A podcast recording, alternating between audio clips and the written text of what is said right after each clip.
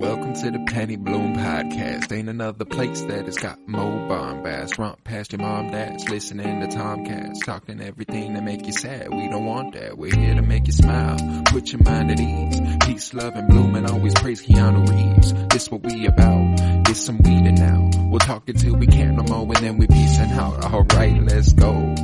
Penny Bloom Podcast.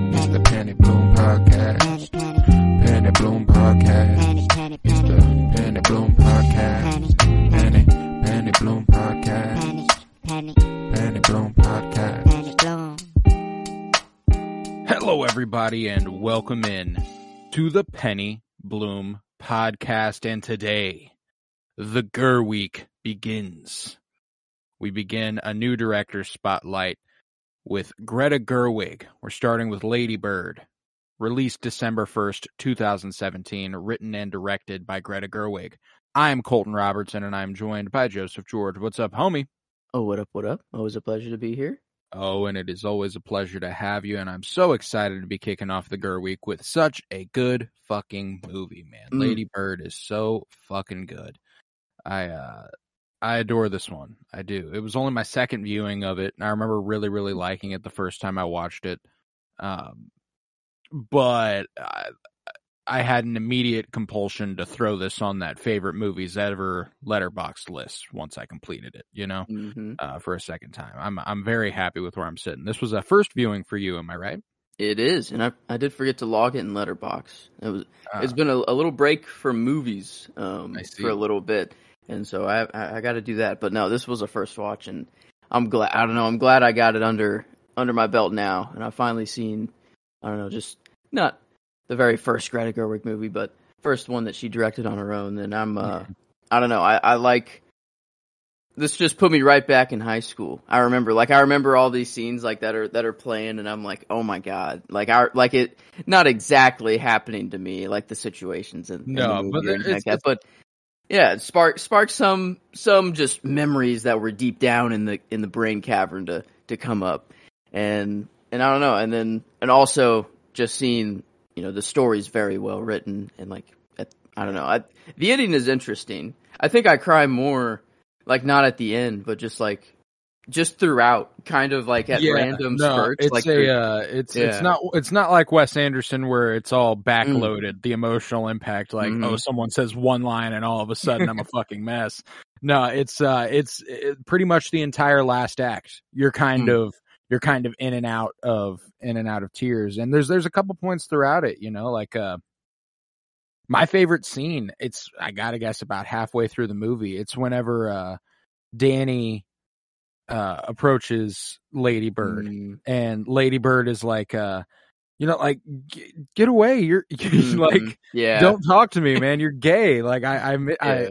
I I thought I loved you and stuff and I thought you loved me but apparently that was all a lie. And she and he's like I'm so sorry. I'm so ashamed. I don't know what to do. And and she immediately is like oh this isn't about me Oh, dog. Yeah. I'm so sorry. Like uh and she like hugs him. Bro I, I- that part makes me cry. That's about halfway through the movie. It's Mhm. just such a it, like that little moment you know i i think that Saoirse Ronan is fucking incredible. You know we had we had her once before for the grand budapest hotel Mhm. episode in wes anderson's uh wes anderson's filmography but to see her leading this one was was Oh. such a pleasure and her acting opposite lucas hedges as danny o'neill there in that scene i fucking loved it i thought that they did they did that scene right there. I mean, I was on I was on Ladybird's side. I was kind of like, yeah, dude, like get away, like w- come on, man. You're you're trying to like. At first, I thought that he was trying to like get back with her and stuff Ah. like that, and and I was kind of like on her side. But then like when he started to explain, I was like, oh, like I Oh, like it's crazy how many times like um I was in the head of like Ladybird, and then like some switch would happen. I'm Mhm. like, oh wait, that's actually what's going on here because like in that scene, I was I was right with her, and then I was like, oh man, now I feel like shit. Like I'm like, oh man, and then you know, just started crying, and then like in the um, well, oh man, what was the other one? I just had it on my head. was it her Um, mom oh, it- the very the, the very very end. Um, whenever, um, was it?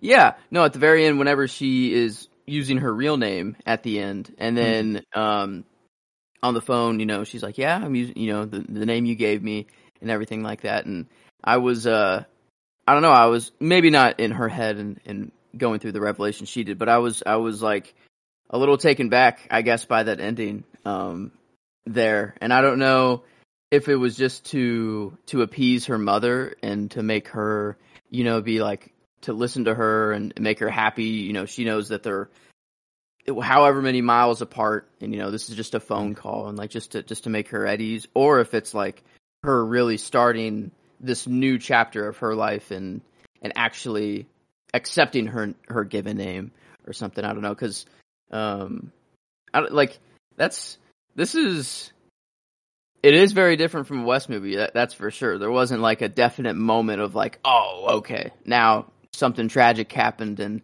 and now we're gonna see all the ramifications of everything. Um, I feel like just a couple tragic things happened actually in this mm-hmm. one. It was just kind of like a lot of um, just so many high school memories contained into one movie here. Right. Like, so many firsts that happened. Um, I remember we, we were talking about that a while ago. I don't know what it was for Blue specifically. Kingdom. Yeah. yeah, yeah, just like the the first, but and this one, just like brought all that, like all those memories back up again. And uh I don't know, this it was it was super fun to watch, like fun, and then also like has that emotional side like at the same I, time. I watched it I watched it with Emily and uh, we went upstairs to make uh, either lunch or dinner after we watched it or something and uh, my mom was standing in the kitchen and was like, "Have you ever seen Ladybird?" And she's like, "No, I've heard a lot about it though." And I was like, uh, you got to watch it. It's so freaking cute." And Emily was like, "Cute?" Like she, had been like sobbing watching it Aww, downstairs, and yeah. I'm like, uh, I, it, it it ends up cute, you know. It ends up being yeah. exactly how you want it to be, you know. I'm like, it's uh, yeah, and it, it is interesting thinking about this in the context of like, you know, we are we are we are two dudes, you know. Mm-hmm. It, it is it. There's a level, uh, a certain level of entry with Ladybird that automatically becomes more relatable if you are uh, if you are a woman or woman passing, you know, like mm-hmm. that's a, uh, there's a certain thing about this movie that like, I feel like they pretty stereotypically and accurately for Greta Gerwig, this is pretty semi autobiographical to Greta Gerwig herself. Uh, she, she mm. kind of, she kind of wrote it about her and her family dynamics to a degree. The way most artists make anything mm-hmm. like this somewhat about themselves. Um, a pretty stereotypical depiction of a mother and daughter relationship. You know mm. what I'm saying? Like uh mm-hmm. the the general back and forth they have that is like there's one scene that I feel like captures it so freaking well. It's when they're shopping in the thrift store. yeah. Just, and he and, and, she uh-huh. she's like giving him she's giving her shit and she's like mom why do you always have to fucking do this what is this and then she's like she pulls out a dress and she's like oh my god i love it and everything stops for a second yeah you know like uh that mm-hmm. was the that was one of those scenes where I was like, God, they just like kind of perfectly capture the the stereotype of a of a mother daughter relationship. I feel like, and uh, yeah, it's like they're so used to it that they talk like that all the time. Then they're like, all right, next thing, dress so pretty, you know, isn't this one so mm-hmm. like it's like that's just the norm, and they're like, I don't know, it did such a good job of establishing that relationship between them, and like there was um I don't know. I, I love the dad. You know, like he at least very at least hard, dad. Very yeah. hard to not go with yeah. as my favorite character. I love. I almost I almost did go with them too. I was like, but then I'm like, nah. That like, come on. I I, can, I like I I can't. He's a solid dude, and like he he comes in clutch a lot. Like that's yeah. for sure. A great um, great dad and a great husband. You know. Yeah. That's uh, yeah. Yeah, uh, like I don't even salvaging like the notes out of the trash, Dude. like everything he did, like that. Like I it, audibly like, went, I fucking love you, Larry. yeah, you a like, real one. Whenever were... he's like on the phone with her yes. at the end and it's like, don't tell your mom I did that. Mm-hmm. You know, uh, she was God. afraid that you'd judge her. I was like, I fucking love you, dog. Yeah. Uh, yeah. Larry's yeah, was... the fucking real one. Uh, Larry. That's his name. Okay. Yeah. No. And, uh, that, yeah, it is interesting to see, you know, the mother figure, uh, to Lady Bird. What was her name? Marion. Marion. Yes, Marion. Uh, wonderfully performed, by the way. Like, uh, she mm. got a nomination for best supporting, uh, best supporting actress at the Oscars, Laurie Metcalf, and she mm-hmm. absolutely deserved that shit. But to like, uh, watch her, you know, there's a moment whenever Ladybird calls her out and is like, uh, was there ever a point where you you felt like your your mom was being too too critical of you, like you can never do Mm. anything good, like you can never do anything. And she just goes, "My mother was an abusive alcoholic," and leaves the Mhm. room. And you're like, "Oh, well, there you go." Hmm. Yep. Yeah. I guess you're not. You know, maybe Yeah, if not you, if, for her, if she does anything short of being an alcoholic or being abusive, she's good. You know what I'm saying? Yeah. Uh, yeah, the bar was set pretty low. Um, and yes, I don't know. I, like it's uh, like in that moment, I'm like, well, you kind of got the abuse part checked, you know, a little bit. You know, you know, not not as as much as uh, an alcoholic mother would, but lot just verbal abuse here, and just like, to a degree, Um, a, a, a little bit of an emotional. Mm. There's there's this thing with her though that uh, it reminds me of. I mean, so many different things we've watched before where a parental figure worries about seeing the aspects of themselves and their children that they Mhm. don't like the most. You know, like uh mhm. the the defiance that this woman almost certainly displayed in the face of her alcoholic abusive mother probably sees a lot of that coming through in Lady Bird and is probably also like but I'm nothing like my mom so why are you like that you know what I'm saying like uh Mm. Like uh Okay. I I'm nowhere I, I didn't have it near as bad I had it way worse than you do and you're still Mhm. every bit as bad as I was so what the fuck's going on here and that's when my line comes in where it kind of applies to everything in some capacity where uh Lady Bird's talking to uh Timothée Chalamet the little prick um Oh, and he, he, she starts like crying. He's like this isn't even that big of a deal. There are people dying and she and he goes and Lady Bird retorts different things can be sad. It's not all war. You know uh that's that's my favorite line of the movie. I think it kind of captures like you know there's things are going to hit people the way they hit people you know? Mhm. there's no uh, that's why comparing trauma is not a good idea. That's it's why you know uh, uh, i went through this so you should have to go through this or Mm. i went through this you don't have it nearly as bad so why are you acting like this that doesn't apply you know Mhm. if someone's sad about something they're sad about something you know what i'm saying Yeah. uh Yeah, yeah. No, I was the whole time I was watching this, I was like, man, all right, I don't have kids yet, but I just want to be like, you know, seeing how cool this dad was at, at points, I'm like, okay, I like, I'm gonna be cool, right? And like, I'm not gonna be mean, right. and like, you know, like, I'm like, because everyone goes into parenthood probably thinking that way, you know, like, oh, I'm gonna be the cool parent, I'm gonna be really, you know, I don't know, maybe it is different, but like, it just got me to think that like maybe you could think that you're gonna do all these things as parents and you think you're doing them right, but then it turns out that like what you think is right is just like I don't know. And I was it was kind of like a a coming of age story, but then at the same time like uh here's what not to do whenever you parent your kid. Like at the same t- like I don't know. Yeah, here's what not like- to do, or here is Yeah. what to do. You know, and I think Mm. part of that is that there is no right answer. You know, like Mm. you're going to parent kids in in the way that you parent them, and sometimes it's sometimes it's wrong, sometimes it's right. It just you know it depends on the fucking kid.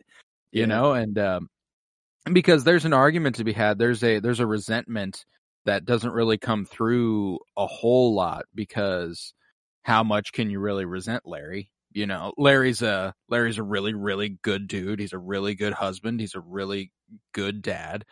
Uh, but there's a point when Marion's talking to Ladybird and is like, uh, "Oh, your dad. He's just he's, he's always the good guy. I have to be the bad guy." You know, like uh, Yeah. there, there's a level of resentment that comes with always being the good guy because if you're in a partnership where you are raising a kid together, one of you has to be a little bit staunch or you both Mhm. like you, you gotta can't just give your kid everything you want. And that was another thing, you know, the stereotypical daddy's little girl uh Mm. uh relationship that they had there where he he treated her uh, perfect as perfect as could be like at all times which you know i think is I, I don't think there's anything wrong with but when it comes to a partnership with between a between a couple of parents one of Mhm. them's going to be a bad guy if one of them is always the good guy Yeah. you know what i'm saying and uh so that it is interesting to see that and to see that that wasn't really explored a whole lot and it's because he if that love that he showed was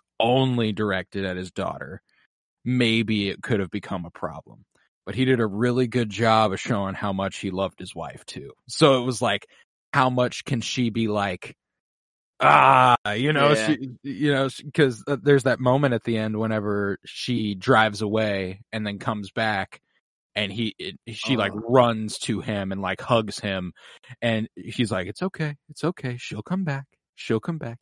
Like, oh my god, dude, I am a blubbering fucking mess Yeah. come that moment. It is 'Cause I- so damn good. Man, I really thought in that moment, I'm like, okay, she hasn't got on the plane yet. She hasn't gone through yet. She'll be there. Like they'll see each other. Like she's gonna get actually a goodbye there, and like run in, catch her before she's through security, and then like that. I was like, no. I was like, no, no. Mm-hmm. Like, like the the turnaround. Like you know, whenever she's driving away, it's just silent. Like just silent. Just that shot, just focusing on her face. Like I don't know the whole time, and you just see her like slowly start to break down and be like, no, like no, no, no, no, no. I can't. Mhm. I can't leave it like that. And I'm like, okay, good, good. You Yeah. know, the good. Now, yeah, you better get back there. You better say goodbye. And then like, no. So I, I was, I was a mess for that. And then also just, you know, how comforting the dad Ah, is. dude, there, and yeah. the the call Larry. she gives she gives her Lady Bird when she's Mm. like, uh, "Did you get emotional the first time you drove through Sacramento?" You know, like, uh, yeah. uh, and then you see like these these perfectly cut mirroring shots between her and her mother, where they both end up having this sort of revelation that the key to their relationship was compromise. You know, they were both so staunchly, "It is my way, not your way. It is not your way. It is my way."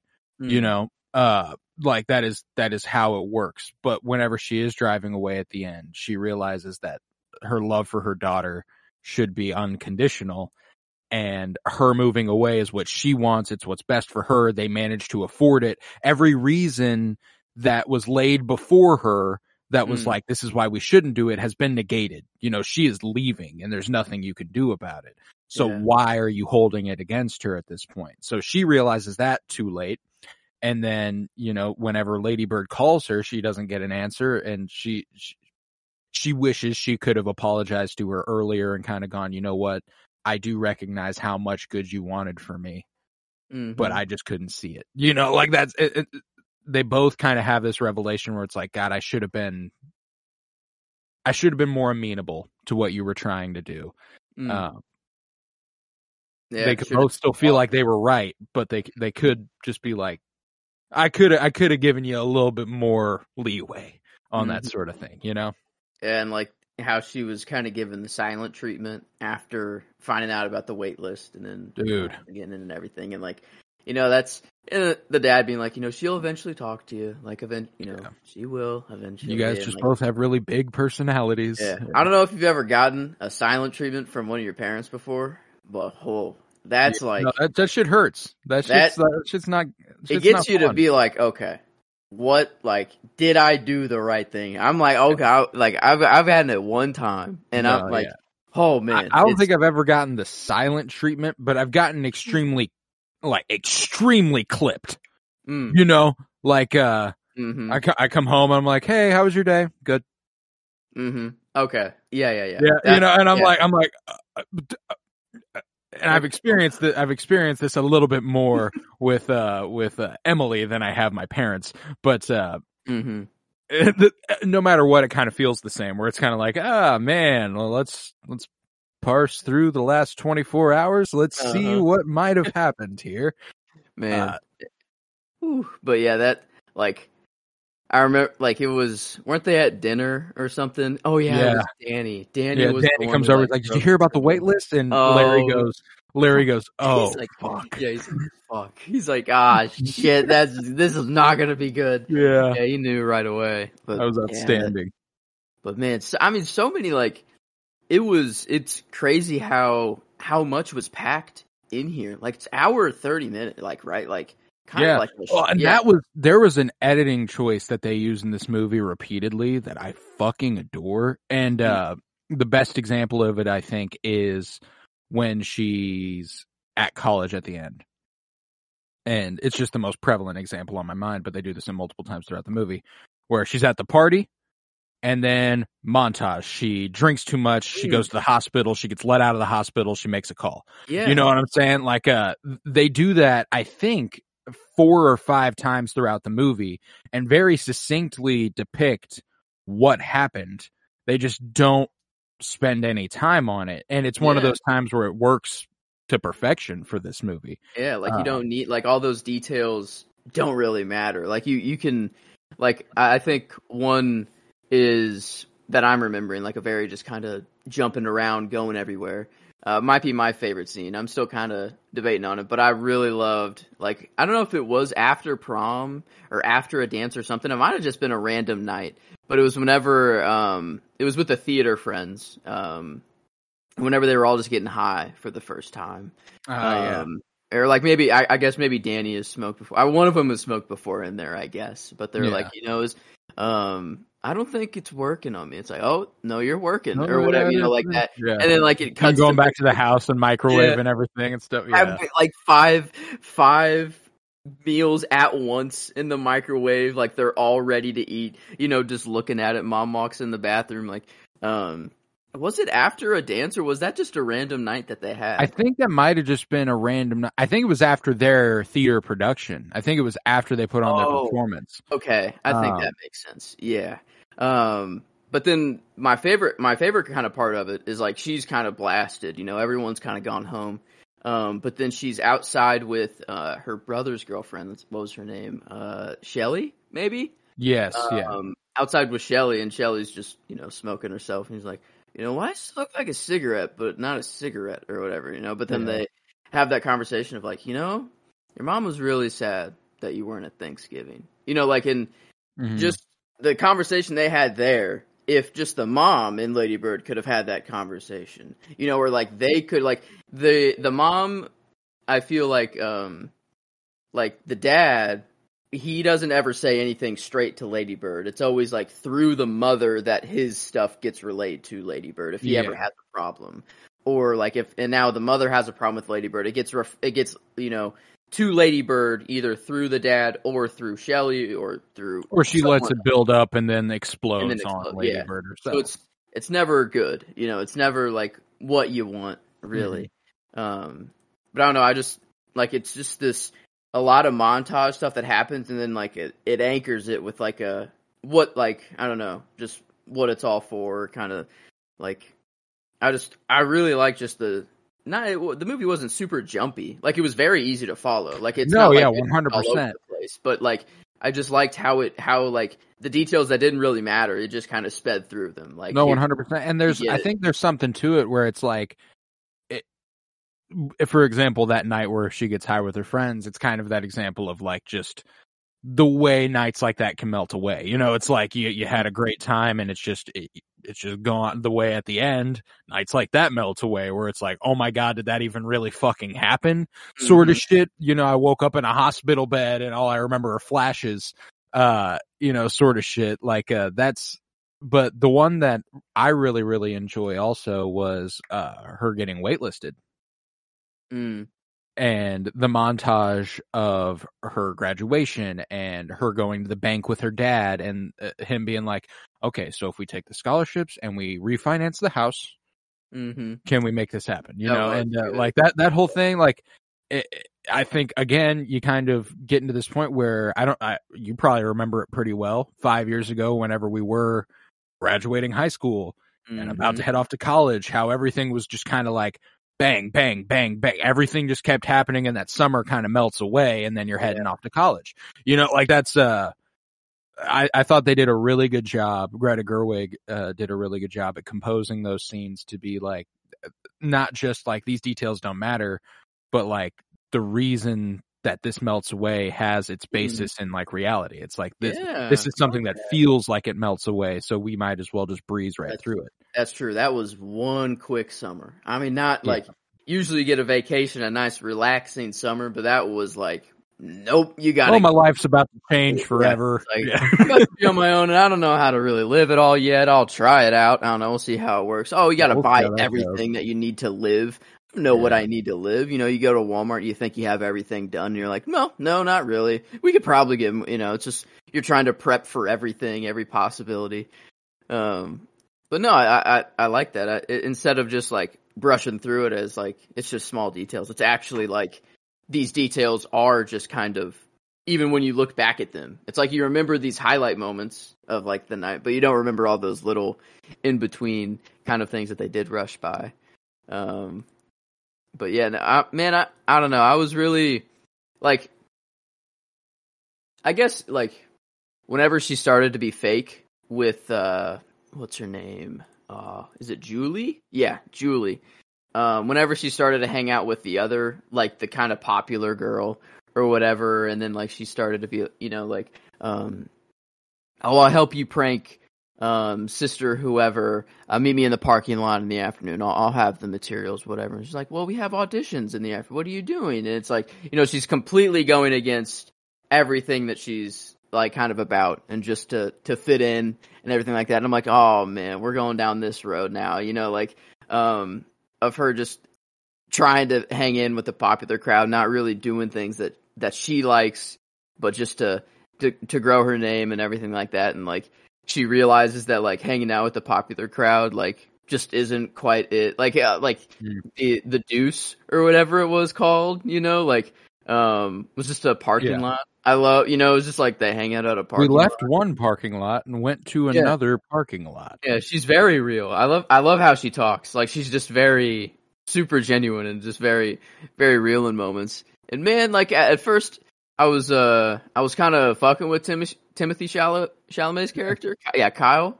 And then like man, he turned yeah man like just turned into a real dick at the Real end there. like i was, I was I like don't know, uh, maybe six. You don't even know if it's six. Why don't Yeah. you?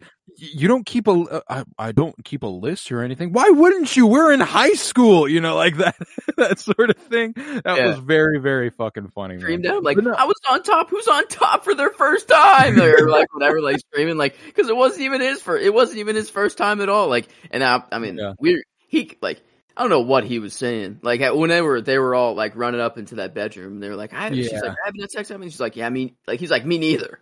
Like yeah, like he uh, yeah, yeah, me like- either, me either. like he's like me either. And it's like I don't know what what else you get from that. You no, know? yeah, he's he's he's lying. Yeah, he's just he's Yeah. just lying to make It's her. like- I think to make her feel more amenable to the moment. Uh, but she she does not. she- every every nice moment she had was like instantly ruined by Yeah. something. That like that moment was ruined right then and there by that person. But then like um I'm trying to think of another moment where like she maybe it was that and then she came home. Well, no, because she didn't. No, it was the first kiss. I think, yeah, her first kiss with Danny. I think like out in the stars. Um, they were like, out and they they kissed. Um, was that their first kiss? Maybe that. I think so. But then she's coming home like all happy and all like giddy, and then her mom, I forgot what she says, but you know something small that doesn't matter is like, do you really have to do this? But like, whatever, and like just root, like just like really like today, like I just really, I think that's whenever she mentioned like uh her when she drops the like uh my mother was an, an abusive alcoholic. I think it was Mhm. like I think it, that's what led or that's Oh, what gotcha. right after it. I think um because I think that's why she was like you know, can you just be nice like for one night? Like I had a really good night and then now of course I come home and it's like now this is I, I can't you know, I can't just sit in this happiness for a little bit.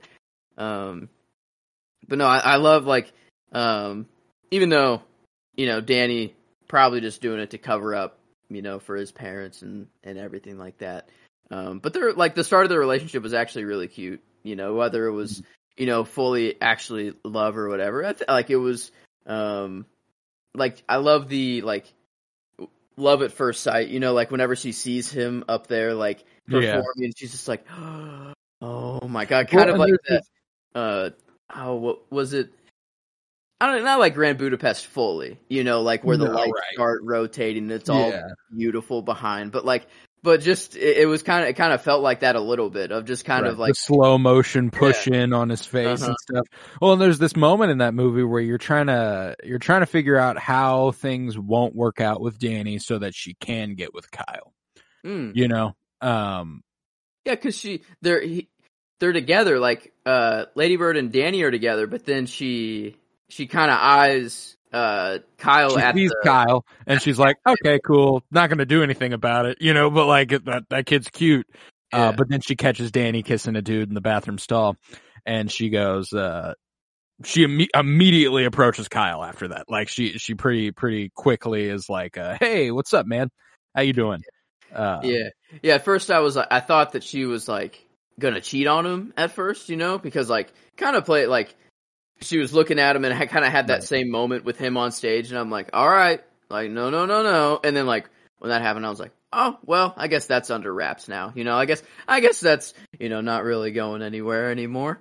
Uh, so all good here. Um, because I was still rooting for Kyle a little bit there. I'm still like, yeah, no, hopefully this guy's really cool. You know, he's Right. put self, you know, trackers in the cell phone. There's the So he just- line read. I text you about this last night because I just absolutely fucking love it. I don't know why. Uh, but there's a moment when they're walking up to him in the parking lot and, uh, I think that it's after they've done the just married thing to the nun's car. hmm Uh, it's, it's like, we just, uh, we just vandalized her car. We put just married Jesus on it. And, uh, and he- he's just sitting on the back of the car and he goes, hella tight. I, uh, Yeah. I fucking loved it. I thought it was hilarious, mostly because like there's something about Timothée Chalamet that I, I frankly, I, I love Timothée Chalamet as an actor. Um, I feel like I shouldn't, but I absolutely do. Um, and I don't know why I feel that way, but I, I, I, I absolutely adore him. And it's because this little line read, it, feels so, uh, and this is almost discrediting his acting ability. It, it feels unnatural coming coming from him.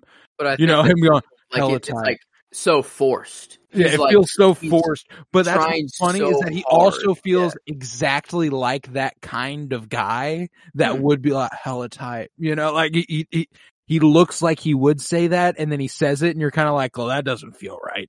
You know, like, Yeah. uh, it's, He's trying to know. fit that character mhm. so hard, and like to just to be that guy. Like, and that's what's to- cool about this movie at large is that every kid it, it, it captures high school really succinctly because everybody's like trying to play a role you know like they do a they Mhm. do the theater production quite literally but like that's why i think whenever ladybird is like i'm christine at the end it's it's she's taking on a new character that she's going to become basically. Whenever she's like i'm christine she's like it's my opportunity to create a new self to kind of start over and be someone new. So i think that's kind of what she's going with. But there are moments when kyle like he's a douche undoubtedly. Mhm. but he's trying to act like he cares about these like deep uh deep things. He's hashtag deep. Uh and Yeah, he's he's you too have to forge gone. that personality a bit. Even Yeah. if you are actually like that there's a part of yourself that you have to go okay well here was my first impulse shut that down i'm gonna go with something else you Yeah. know what i'm saying like he has uh, to act like everything doesn't affect him, and he's just Yeah. like, all right, whatever, you know, cool. I'm I'm going with whatever. That's cool. He's always the one at the parties. He's sitting on the other side of the pool alone, just reading his book, you know. And it's just like I look like shots to him. Like, yeah, he's he's playing that character. That's for sure. Like, and I think it's partially because of just what's going on at his home. You know, he has a hmm. dad who's looking not looking too hot Yeah. and not doing too good and and I think it's it's kind of just kind of let's wash everything out and and I, I don't nothing really affects me. There's so much worse going on, Yeah. war, everything to not you know. So I think there's a little bit of that, but no no reason to pass it on to other people. You know, no, like one hundred percent. Yeah, they're like it's it's interesting to watch, like because this is what high schoolers do. They take the things that are affecting them, and they channel it in some way to put on a performance. Almost, Mm. you know, uh, the way Ladybird wants to rebel against her mother creates Ladybird. hmm You know, that's why she's Ladybird. You know what I'm saying? Like that's why she is the way that she is, and that's that's how she presents herself is like uh I do what I want, I say what I want. You know, uh, why is why is Ladybird in quotes? Is that your given name? It it is my given name. Well, why is it in quotes? I gave it to myself. It was given to me by me. uh, like that's that's very very Ladybird. Uh, hmm it's and then like with Danny, you know, a, a much more obvious example of putting on a character where he's he's he's a gay dude and he's got in but he's going to Catholic school and he doesn't feel right about it, so he puts on this performance like he's like he's straight and like he's into women. So like there there's all these different examples of it. it what's funny is that by the end of it, the the most real person in this movie is uh Beanie I can't remember her character's name. Julie is that? Uh, Mm-hmm. Yeah, Julie. yeah, uh, she she ends up being the most authentic with her emotions the whole fucking movie. She's uh, she's very Oh. straightforward about. she wanted about that her teacher too. Yeah. Yeah. Like I remember like oh man, no, she she's definitely the most genuine, that's for sure. I don't want to take away from that. But like I, I just loved like how she's fallen for this teacher, you know, just like, "Oh yeah, thank you or er, you're welcome. I mean, thank you." You know, like just Yeah, stuttering over everything and then and then Lady Bird has her kind of heartbreak, you know, like seeing Danny kissing the guy in the stall. But then Julie's heartbreak is notice is realizing that he's married and then his wife is pregnant with a kid and she's like my life's over. Like what what am I doing this for? Why why? She's like no, like this can't be true. You you can't have you can't be married. I don't know. I I love Yeah. but uh but then at, like whenever Ladybird starts to hang out with oh man, who's the popular girl? Jenna. Yeah, whenever she starts to hang out with her, she's like just very clear, has that other friend at the time, you know, Mhm. and Ladybird's like, Hey, uh, Julie, I want to talk to you. Can you leave? He's like, no, you stay. Uh, you're staying right here. Um, and just tells Ladybird to her face, like, what's going on. And yeah, she, and man, so sad. Like the, the prom night when she's at home, you know, and Ladybird finally goes over there, like realizes like, all right, this isn't my friend group. Take me to my best friend's house. Take me, take me to Julie's cool. house. Um, and they, they had their little prom, you know, their little night together. Um, Yeah. and then they're like, hey, you know, should we actually just go? You know, Yeah. like, should we actually just go? Like, Does you your mom have a dress? She's She's like, let's be real. you already know I have a dress. Yeah, she's like, I've like, had a dress for months. come Ah, on, you know, man, have there's this moment that I think kind of again just kind of captures the the angst and the the struggle of those years of your life where when she arrives and she Julie's just crying and she's like, "What's up? What's wrong?" And she's like, "I don't know. Some people just Mhm. aren't built happy." I was like, "God fucking damn it, dog." Like I was like, "Motherfucker, bro." yeah, That uh, uh shit killed me. Uh-uh. My favorite shot comes right after that, after the prom, whenever they're, um, when Julie's like, hey, I, I'm actually not going to be here for the summer. Uh, I have to go, uh, my father to Yosemite or whatever. But the, it's just them like hugging and then in the Right background of you see like, bridge, yeah. just, um, and it just, I, like. The, uh, a part that, that I, I was kind of keen in on a little bit was like after the, one of the sisters or nuns, I guess I don't know, kind of like the counselor. I don't know if she, I don't know what her role was. Um, the one that she put the just married Yeah. Jesus on and I've everything. been married whenever- to Jesus for 40 years. yeah, whenever she's like, ah, I'm actually, I'm not going to punch you. That was actually kind of funny. Um, but I read your your college essay, and it sounds sounds to me you really love Sacramento. Um, and Lady Bird was like, uh, really? You sure? And she's and but she's like, yeah, no, like yeah, it comes across as as love. Every everything you're writing about this.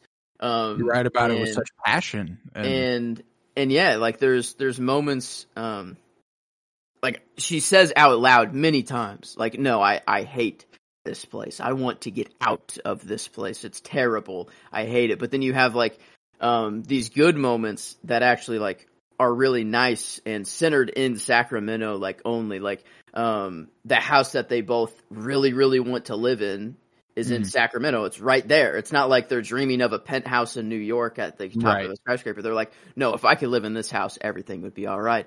Or that, like my shot there, I think it was like beautiful, like because she's actually having like a loving moment and like it's in Sacramento. Like out of, spot. Yeah. yeah. and like a really and like the and then at the end when she's like, "Oh no, like whenever you first drove through Sacramento, mom, didn't you feel all these emotions?" And I'm like, "Okay, so like she actually she does have something there where she Well, and I think that conversation with uh, sister, oh, what was her name?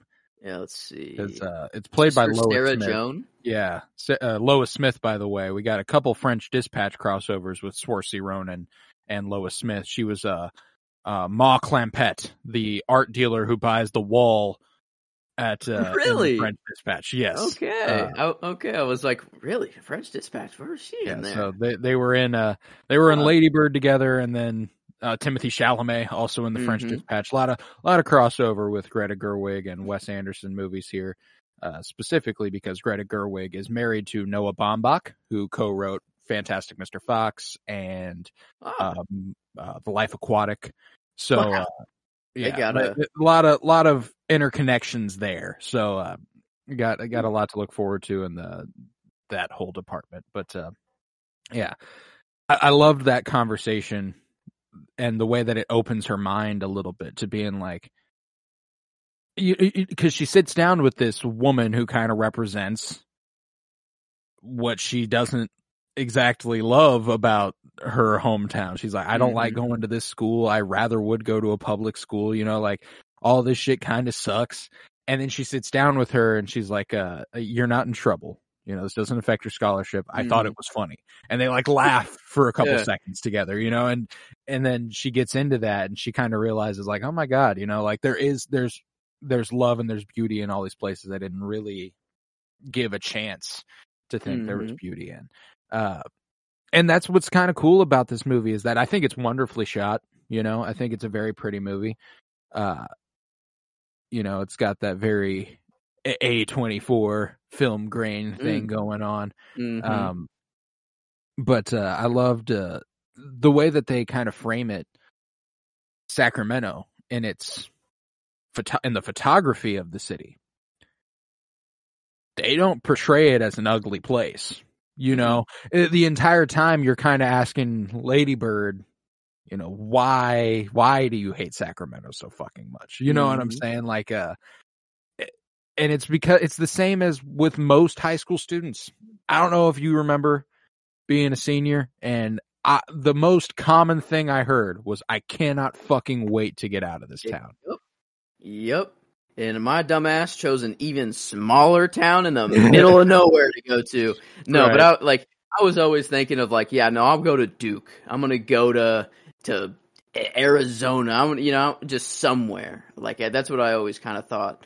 Um, and I think it's it's more of like because to us Sacramento is like leagues better than here. You know, she even Yeah, right. relates to the Midwest, and I think that's my line of the movie when she was like, "I have to get out of Sacramento. It's soul killing. It's the Midwest of California." And I was like, "I'm like, yeah." I'm like, "Okay, uh, if, you know, maybe maybe actually come to the Midwest, and I think you'll like Sacramento a little more." yeah, um, right. Whenever you go back. Um, but no, like everyone was like, yeah, no, like Missouri, misery. Like there's a reason they sound so similar. I can't wait to get out of here. Like I'm just going somewhere.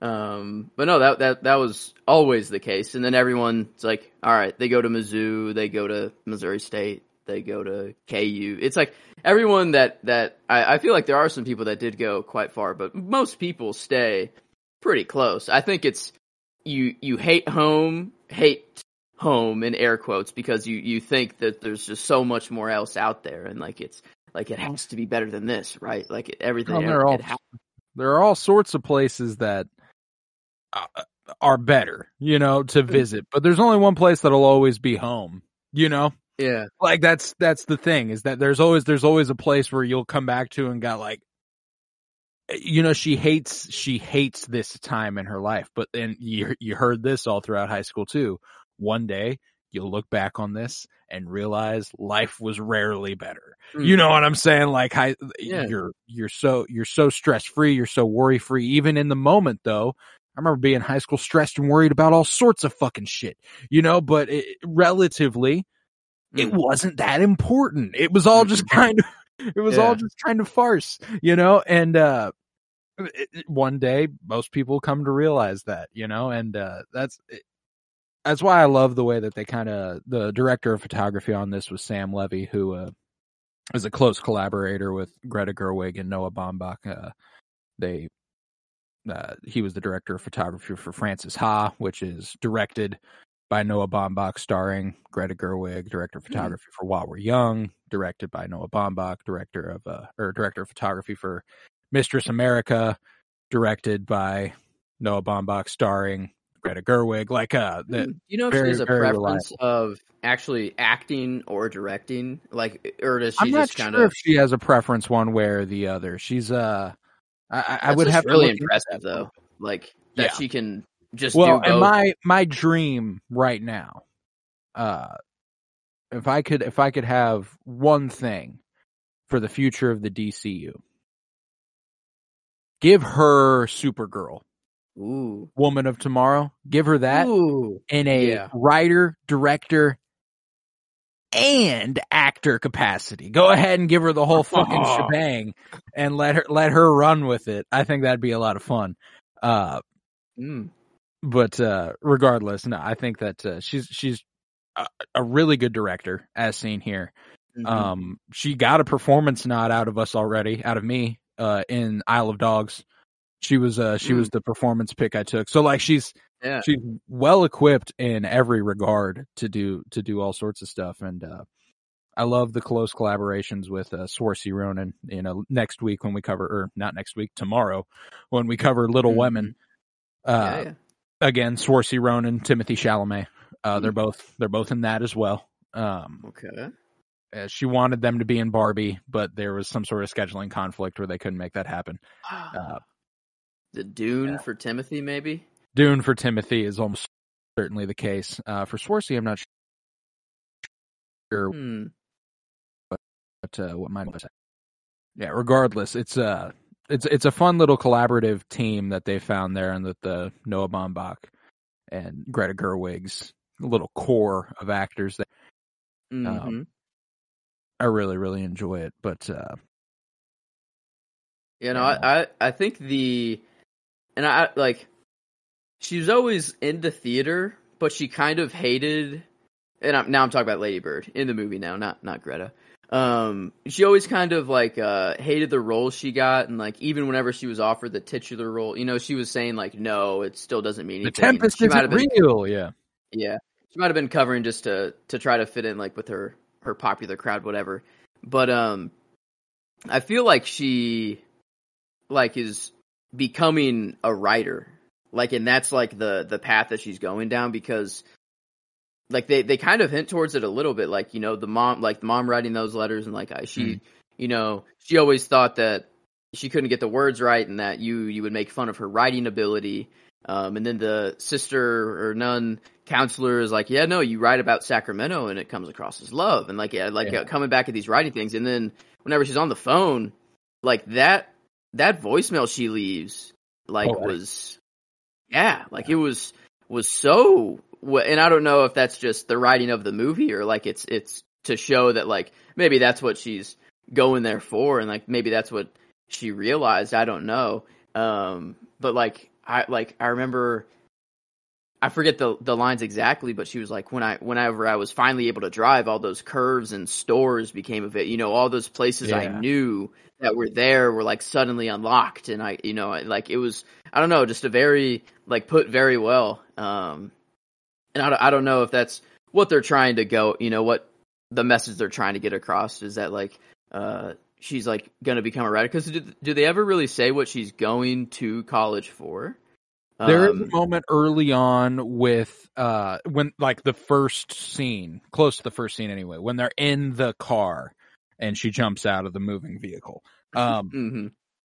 she says something about how she wants to go somewhere on the East Coast, like New York or at least Connecticut or New Hampshire, Mhm. where writers go if they want like she Oh, says something okay. about how like that is what she wants to do. Mhm. Um so like I think I think you I think you're spot on there with like the writing being the Mm. key component to her her goals there. Um but yeah, man, I uh I I I'm just kind of blown away by how good this movie is. One of like we've talked about a lot of coming of age movies. You know, we've talked uh, The Breakfast Club, American Graffiti, uh I, I would consider the 36th Chamber of Shaolin a coming of age movie to a degree. Not the same kind, but certainly one of them. Mhm. Uh, just all sorts of stuff, and this gives all of those a run for their money at the very least. Uh, it might Man, even be better than all I of don't them. know. I I I kind of like this more than Breakfast Club and American Graffiti. Like I, know, I have no I- doubt that I do too. Yeah, like this, it, it just felt more. I guess it's a little in the newer age as well. Like it's closer to to what our high school experience was was more like instead of you know back in whatever year that those two were were were set in. Um, so maybe that that helps a little bit. But I don't know. I feel like this is it's more of more focused on one character um as well here instead of kind of jumping around and and you know different things. But the, the high scene kind of reminded me of the Breakfast Club when they were in you know all smoking in the library. I'm like, oh, this, you know, it's kind of like a yeah, like not not Breakfast Club exactly, but just like the coming of age like Yeah. movies. You know, like it it always like ha- makes you feel good a little bit. Like it always just puts you back in that time. And Oh, this one, sure. I don't know. I feel like it did it did it more. Um, this movie did. And no, I, yeah, I it definitely feels a little bit more relatable to our experience. And what is interesting about the time period of this that I thought was uh, a wildly interesting Mm. choice, Greta Gerwig would have been 18 years old in 2001. So she would have uh, Ah, she would have been fresh out of high school when 9-11 happened. So everything that they have in this movie as it pertains to like airport security and why she wants to go to new york and why it was probably easier to get into a college in new york Mhm. and stuff is because 9-11 just happened. And i like that they don't like they're not like 9-11 just happened whoa like uh, they they acknowledge the war on the war on terrorism and and a lot of Mhm. capacities that's what timothée chalamet's whole fucking character is about you know so that's another thing that's interesting to think about is kind of like the Oh. collective the Okay, collective yeah. trauma that Mm.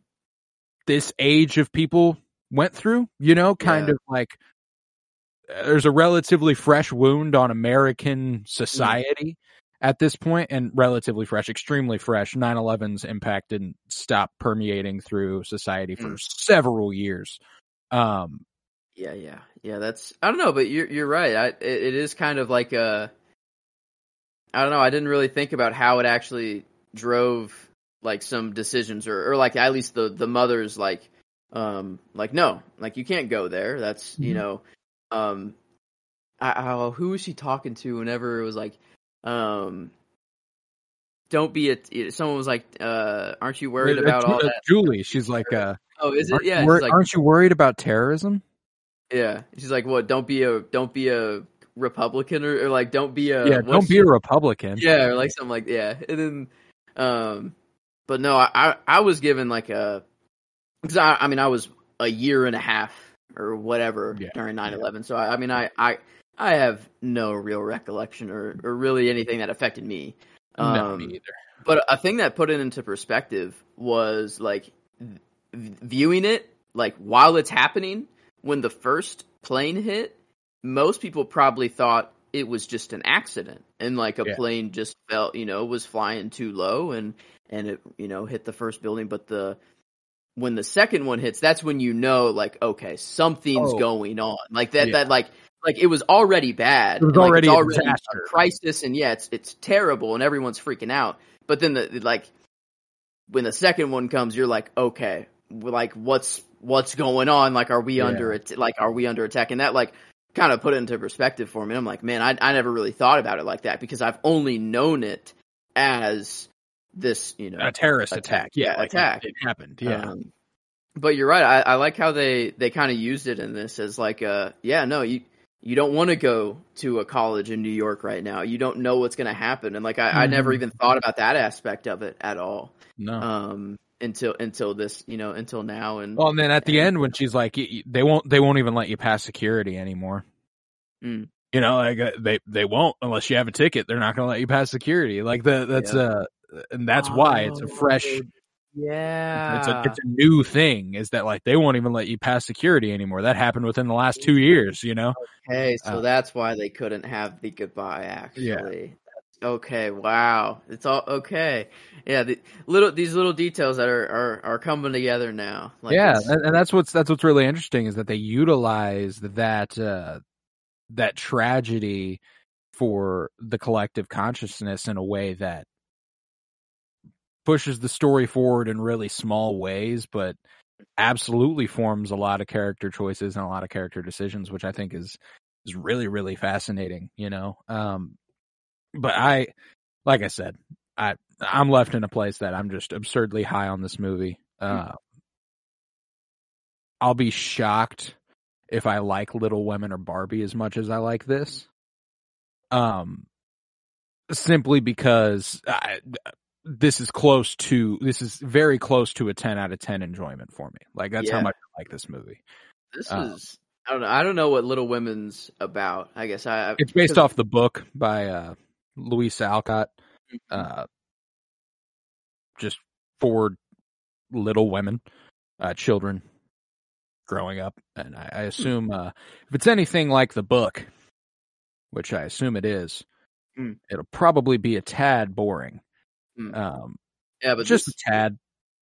this one not. That's for No, sure. I was I was not bored whatsoever. I was you know like even the even the slower moments were like sweet and like put me Mm-hmm. back in high school and like were like just making me think of all these random memories, random firsts that I had. Like I'm like, oh, they're smoking weed. I'm going back Yeah. to my first, you know, my like God, 1st I'll never forget. memory. I'll never God. forget. Mine was terrible, by the way. Like it was Oh, yeah? It, I mean, God, it, like it was just. I'm like, all right, finally ready to do it. I'm in a good mindset, whatever.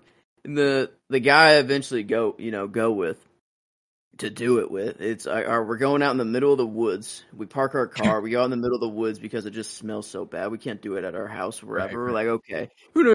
Oh well, we we go to get it in the first place for some people. We get in some stranger's car. We we get some Yep.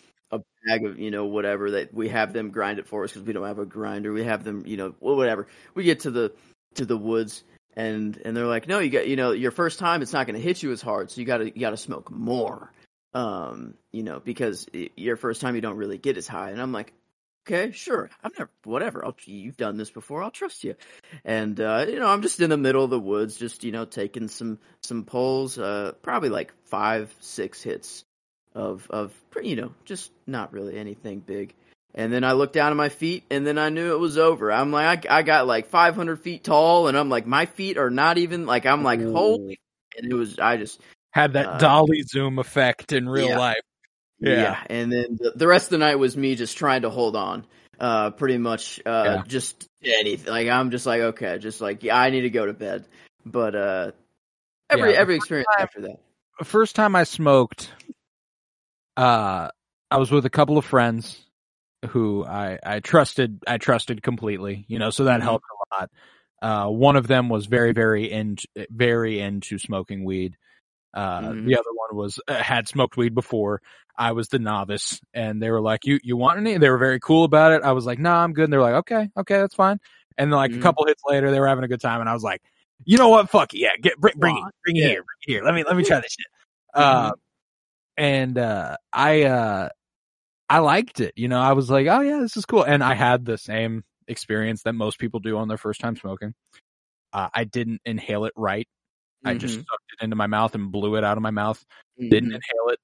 Bare, barely got high. You know, so Mhm. like, uh, uh it, it wasn't really anything, but it was, it was like enough to be like, oh, this could be cool. This could be dope. Uh, I had a good experience that time. The first time I got high Mm.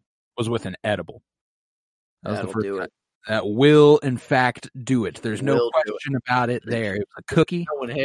No, yeah, nothing you could do once it's down there. It's it Cookie. just I ate it. I was like, wow, that tastes like weed. terrible. Yeah, Uh, like man, edibles used to be terrible.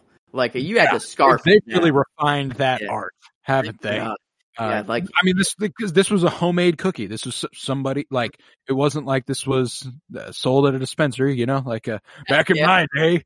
Back in my day, we used to we used to bake weed into cookies. You know, like that's uh that's uh that was what we were rocking with. You know, and uh, I ate it, and uh, I was with one of those same guys and another friend who's uh who's Hmm. actually a patron of the podcast, been a very very supportive friend. Um, but uh, we were like uh we actually uh, we were gonna watch The Breakfast Club, uh, but we couldn't find it anywhere on streaming, so we were like, ah, fuck. So we watched a Sausage Party. The I've never seen it. I've only seen movie. clips of it, but oh god, yeah, that that Sad. probably would have been funny though. I don't know. While while Blaze to hell, I don't know. I don't know Oh, if it was I've better heard or worse. I've heard it's a terrible fucking movie. I haven't watched it since. I hardly remember it.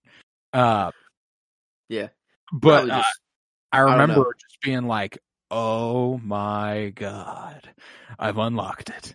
The secret universe. This is Yeah. this is I need." Um, Okay, you know what? Now, I think okay, because my first experience that was smoking. I don't know if it was a joint, blunt, whatever. I'm still, I still don't have those names down. Um, but the first edible I ate was probably that was the first time I actually got high and enjoyed it at the same time. Um, and it was with like a group of five people, and we were, you know, no, no parents were home, so it was like we know we have the night. We're all spending the night anyways. Let's let's do this. And it was a Rice Krispie treat. Uh, probably, I, I mean, it was it was a fat thing, and then they were like, "Yeah, this one's pretty strong. You gotta, you know, cut it, cut it pretty small." And like, it smelled just absolutely god awful. And I remember we we all like toasted, you know, put them together, toast them, and started eating, and then we were all just like, "Oh my Oh god!" It like scarfed it down so fast, and then you know we all kind of looked at each other like, like, "All right, yeah, that." Okay, we we did the thing, and then because you know you have to wait like a good 30, 45 minutes before anything happens. So we were like, all right, let's just I guess play some board games or whatever. And then eventually it starts hitting us, and then I, I remember I just laid back and looked at the ceiling, and I like I was seeing geometry. I was Yeah. seeing like like I saw some- God some crazy things and I the what I told them. I'm like what I'm seeing right now is what I saw in the womb and I don't know how I I don't know how I can explain it to you but I just know this for a fact. Like and I'm like I'm seeing the same things I saw when I was in the womb and this G I don't know. That's what I was going on the whole I have a night. Snapchat memory of me just absolutely fucking fried hmm on your bedroom floor, like in that room. Really that you are in right now, just laying there, um, Huh. trying to find it. I can't remember what the context of that night was at all, what we were doing, where we were, why we were there, huh but I Yeah, because I, I don't know. I didn't. I didn't get high often in high school. That was for sure. Not. it Well, and I can't remember if, select- it was a deal where I happened to be high. I don't think it was like one of those times where we were like, "Oh, let's all get together and let's get high." I might have just it, I think it was me, Michael, yeah, October 2017, so I was 17 years old. That's that's lovely. Um that started a lot earlier than I thought it did. Um Uh, you know, you got. Uh, it's all right. Oh It's yeah. not- that's not. It's not Uh, too early at all. I think mine was. Yeah, mine would have been in, in in seventeen as well. When I was seventeen, I guess. Now that I'm thinking of it, October 2017. Let's see if I got got anything around there. October So- 2017. I'm trying to. I'm just absolutely fried laying on your floor, man. And uh oh, October 14th, 2017, 11:58 p.m. is the timestamp on it. So you know it was you know it was good. Uh of course I haven't opened this video in years, so it's taking forever to load. But that's just a just a little taste, you know. I was like I, I just one of those examples like in high school Uh, there are all sorts of nights where I, I don't have nights like that anymore. You know, like mhm. nights where I I would like we we got to your house at some point. You know, we were like, we were at Target. At the, the memories I have were at Target. got a Spider-Man onesie, and like, yeah, I actually bought that onesie. I, I think I don't know. I might have been the only one that actually bought the onesie. Um, but yeah, I got Spider-Man onesie. We we were pushing carts in the parking lot, and like someone was in a cart, like Yeah. like scream. I don't know, doing that, and then yeah, I guess we ended up at my house somehow. Um, I don't remember that at all. But yeah, it's like it's crazy. Like like in kind of in the movie how we were talking about how it just kind of jumps and like you, you know all these details like they brush past. It's kind of like that. wow. Yeah. No. I. I huh. Yeah. What a. Yeah, we laid on your. You had the lights under your your uh your uh mhm. computer. So we we turned on music videos and we just laid there while the lights were going crazy and we're like, this is the best night ever. You know, like uh thing ever. Wow, I can't I can't imagine anything better than this. Yeah, no, it's like it's crazy what a little cookie or brownie or Rice Krispie treat can do. Um, Oh, just God. make hilarious. most yeah, just simple things the best thing ever in the world. Um, but yeah, no, it's crazy how many. I don't know. I'm, I'm glad you know that that we do have phones and that we did video a lot of this because I mean back then you just that's off memory and if someone had an actual camera and developed a picture of Right. it you know it's like man that's that's a, that's a lot of effort you got to go through to remember that stuff but yeah we can scroll through go back to october 20, 2017 and I, I just have so many things like oh me and michael were going through a phase of him catching things in his mouth any object at all uh for you know like so i was just throwing random things at him until he caught it to get a video of that so that's all that like, that's I have a whole bunch of memories from that night. We did go to Pizza Street. Um, Right. Yes, and Michael deep throated an ice cream cone. Yep. deep throated the Mhm. ice cream cone. I have a video of that happening actually right Mhm. here. Um, and then Mhm. afterwards we went out into the parking lot and Michael jumped onto the hood of your car. He dented my car. He Yeah. put my car in a coffin. Yeah, put Yeah. him in a coffin. It was that was Yeah. going. to Oh my god! That's- wow. that's when that so happened. many things happened that night. Holy that was crap! a big one. Wow. Yeah, that dent is still in my car, and yep, there it is. Yeah. deep throating the ice cream cone. This is him jumping on your car. And He still denies it the driver's seat. You put a dent. Yeah, I remember I screwed. Yeah, like uh, he still denies it to this day, and I'm like, we have video proof. You know, You there's like you literal video of that happening. can't prove it. And I'm like, there is literal video proof. Um, but no, that yeah, that dent's still there. Um, I have the I also I have the the photo of me trying on a giraffe one at on October 14th, 2017, 9 p.m. The next one is me high as fuck on your floor 3 hours later. Um and then the next one after that is October 18th, 2017. It is us at school, you wearing the Spider-Man onesie that was purchased. I did. I did wear it to school. I do remember that. Yeah, no, I, I love that. I still have it. It's in my closet. It's hanging there. I just haven't worn it in a while. It's actually really comfortable. Um, just as, I don't know. Um, yeah, I love I love the fuck out of that onesie. Um, but yeah, no, I, I did. I did indeed wear it to school. That's right. Uh, classic Um, classic night right there. Uh yeah, man. Wow, what a night. back. Yeah. Um but yeah, that's I don't know. I, I wouldn't I didn't man, that, that unlocked a lot more memories there. And that's I don't know, it's what the movie was doing though. Like as as all these characters are going through these these random things, I'm like, Oh yeah, that kinda happened a little bit and I mm-hmm. go down this road of of a lot of crazy things that we used to it's yeah, crazy the things that we used to do. Just ran yeah, we were at Target and then we went to Pizza Street and then you know, just ended up at you know, just wherever we were, we could drive. We felt free. You know, we were Right. we were 16. We could do whatever we wanted. I remember that like that changed the game. Whenever people started to be able to drive and like mm. You had Yeah. the, the people who had early birthdays or like that were a little older for their grades. So like you had the first couple people that could drive and like you were like uh I don't know, just always asking them to to go anywhere, but then Right. you get your own car and you're 16 it's like i can go anywhere i can do anything now I am a god. um yeah but man the pizza street and target and somehow ended up here yeah man I, I wonder if i was i don't know at that time i'd say me and Michael. Um, I think yeah i don't think i don't know if i would have smoked by then because that's we graduated in 18 so no it would have been around senior there year. Like, would have would have been around there that i i kind of oh, absurd to think about like October 2017. I feel like I was a fucking baby dog. You know, I, I look back, I'm like, I was a goddamn child and I was, I was in my senior year of high school. You know what I'm saying? Like that blows my fucking mind to think about. Uh, could almost vote as Yep. well yeah, Like, that's dangerously yeah, close to voting. Uh, yeah that that is nuts yeah just like things that like i was worried about back then like i wish i had the like i don't know i wish i i went back to just worry about about those things like just worrying about where we're gonna go with friends the next weekend or like if oh i now i gotta i'm gonna miss some homework you know if i go Yeah. out with my friends this weekend so i'm gonna have to do some homework when i get back home really late or in the morning or it worry do it in the first hour of school or whatever um but yeah man high school was just time. different. Yeah, was just completely different.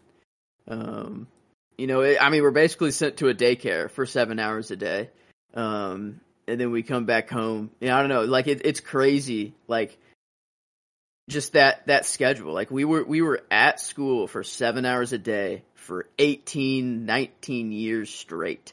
Like, and I don't know, you just saw someone like so many people every day.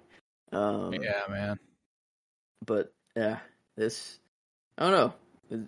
Definitely, uh, uh, probably I don't know. I, I I was thinking of the only other coming of age movies that I really know, and it's like Breakfast Club and and American Graffiti, and like I guess some some like not super well made early 2000s movies that I just watched growing up that I that are Oh, coming yeah. of age stories that I, I probably like, she's all that and 10 things I hate about you Yeah. and those sorts of like rom com shits. Those were great. This one, this one, I don't know. This one, I, I liked it. I liked it way more. It felt, it felt just more real, more genuine. And I don't know, maybe it's like because you know Greta Gerwig was just inputting her own life in here, and it like Mm. is really real, and like it is, you know, just just very real instead of like some Oh, made up yeah. characters and stuff like that. But like, no, this this was I really really enjoyed it, and off of first watch, I'm I'm I'm glad I, I kicked off my Greta Gerwig um, watch now. Like I'm Oh, I'm hell yeah. excited. I'm excited for Little Women and, and Barbie, and like, and to know how she like, like handles like just, I don't know. It's not like every like a guy is every guy's gonna hate this movie because it's like No. you know it's like it's not that at all. Like I feel like there are still gonna be some guys that are like oh like that can Yeah, douchebag incels for sure. Um, but like Um, no, it, like it was I don't know. It was handled very very well and like even like the little girl talk they had of like uh what they do in the bathtub or like with the shower Yeah. head and stuff like that while eating like, all the the yeah, uh, the, the, communion things yeah, or like whatever. the fucking, as uh, they're like sit, you know, it's like they the body yeah. of Christ. Yeah. like as they're telling these things, like they feel like they have to eat these to like cleanse themselves. I don't know, like that's uh, like all I was thinking. Um, but then like you get the her first, like they actually do it, you know, her and Kyle, Yeah, and then like it cuts to her in the bathtub with her Bathtub, feet up yeah. there and like laying down. I just I don't know, there were a lot of like it was funny, like a lot of like I remember laughing like a lot oh, very during this movie. Just um very funny, very emotional, very like just reminiscent as well. Like there's so many different emotions that were that were brought up from this movie. And yeah, I think I don't know. I I, I think I'm I'm uh very confident in saying that this is probably my number one coming of age story now. Um, Yeah. Movie wise. No, it's it's certainly up there. You know, I think like er, most recently Rushmore. I would say that's a coming of age Mm. story. You know, I think yeah. that's that was fun. that was a Yeah. good that was a good fucking movie. But even so, I think I probably like this more. I think it's probably better. You know, like it's just uh, Yeah. you know similar similar stuff there too, where the you know private school and they're dealing with the trauma and bestowed onto them by their parents and stuff. You know, there's Mm. there's a little bit of a overlap there, but not not much, but uh, certainly something. Uh, but yeah, I think I think I like Lady Bird more than I like Rushmore at the very least. Mhm. You know, that's Yeah, most recently I'd say that's what we covered as far as a uh, coming of age Different- story. different vibes of a movie too. Like Rushmore is way more comedic focused and like Yeah, a lot, you know, a lot more fun, like fun in that sense. Um, and but this one, I don't know, it just it does just feel way more real. Like yeah, I Mhm. guess, um, what's uh Schwartzman's yeah, Max. Like Max, it's like I don't know really know how much you can like relate to Max, but like I can. I, I'm not like I don't have a very similar life to Lady Bird whatsoever, but I felt like it was just way more relatable. And there's a Um, surprising universality to this movie that I, I didn't anticipate. You know, I uh, I Mhm. expected that. You know, I mentioned the level of entry at this uh, of this movie at the beginning. I expected that because I'm a dude that I wouldn't be Mhm. able to. Uh, I, I would feel almost inhibited in talking about this movie. Like uh, there's there's a certain level of it that I just I can't understand, and I would say that there there is a degree to that uh, in some capacity, but for the most part, it's extremely it's extremely relatable, regardless of your of your station, Yeah. your gender, your anything. You know, like because. I mean, she goes to private school. She goes to private Catholic school. I didn't go to private Catholic school. You know what I'm saying? But still, it was it was just kind of like a good example of like this is what high school's like, kind of Mhm. regardless of where you go. Um, this is what high school's like. Uh, Man, I love the lot, like the lot, like they captured the the first kiss like awkwardness and stuff. Oh no, their first kiss actually wasn't. I don't think uh in the stars. It was actually right outside, or what? Yeah, it was right outside the dance. Actually, um, whenever they're outside, and then she's like, "Julie, yeah, you go home. My mom's coming to pick. Me. Are you sure? I thought we are supposed to spend the night." She's like, I'm I'm go, staying. go. Um, then like just that that the awkwardness that happens right before, but then you know they they kiss and it's Yeah. ah so awesome. And then and then you know whenever she does get with Kyle and they they're not actually doing it yet, they're just dry humping whatever. And she's like, man, yeah, I actually kind of preferred that. You know, after Yeah. after I got done with like, man, I, I preferred that. And it's like, um, you re- like I don't know the first. It's always always just very awkward, you know. Hmm. It's there's always this this this awkwardness to it and whatever, and they just they capture that perfectly. And it, yeah, it's like you don't have to like. There's parts that I won't understand because I, I know I'm I'm just on the other side of it. But like I, I love how it's it's just how quickly it was over, you know. And it's just like, oh, you're you're fin- like, yeah. She's like, I'm oh, sorry, I was confused. Yeah, you know, okay, I'm like, sorry, yeah, okay. It's uh, yeah, it's just so awkward. Like you just uh, like never know what to say, and uh, but no, I, I, I don't think there's. You're right. Like, in I thought the level of entry was going to be a lot higher, and I thought I was going to be like, man, I, I, I don't like I, I feel like I can't really speak on this, and I, I would want like a a woman's input, and I think it, it would be still very helpful. You know, I think Oh, like yeah, no it's you know if you are a woman, you're going to relate to this a, a little more. That's for sure. But but regardless, I, I think it's it is very universal in the sense of it's just high school. It's just growing up. You know, it's like it, and all Mhm. these people kind of have similar, not not the exact same thing happen to you, but pretty much it. All these things happen to to everyone at one point or or another, and as you're going through high school. Um, and and yeah, like the mom, you know, like, hey, uh, you know, when when do you think's a good time to start having sex? Oh my god, having you're sex. having sex? Like, no, no, no, no, no. And he's like, but uh, college, definitely. That, that's when you know you should College, you should start in like- college. Like, okay, no one starts in college, you know. Like, I mean, like, you know, like, I, I come like that's uh, you what you're you looking like. for a perfect time to start, maybe it's college, but I uh, yeah, that's true. not the realistic uh, time to start in theory. Um, Yeah, but uh no, this I I, I don't know. I really like the mom. I, I don't I don't know. I, I was kind of going back and forth for performance, but I, I don't think I think it's. I was I'm Saoirse trying to convince Ronan- myself that it's not.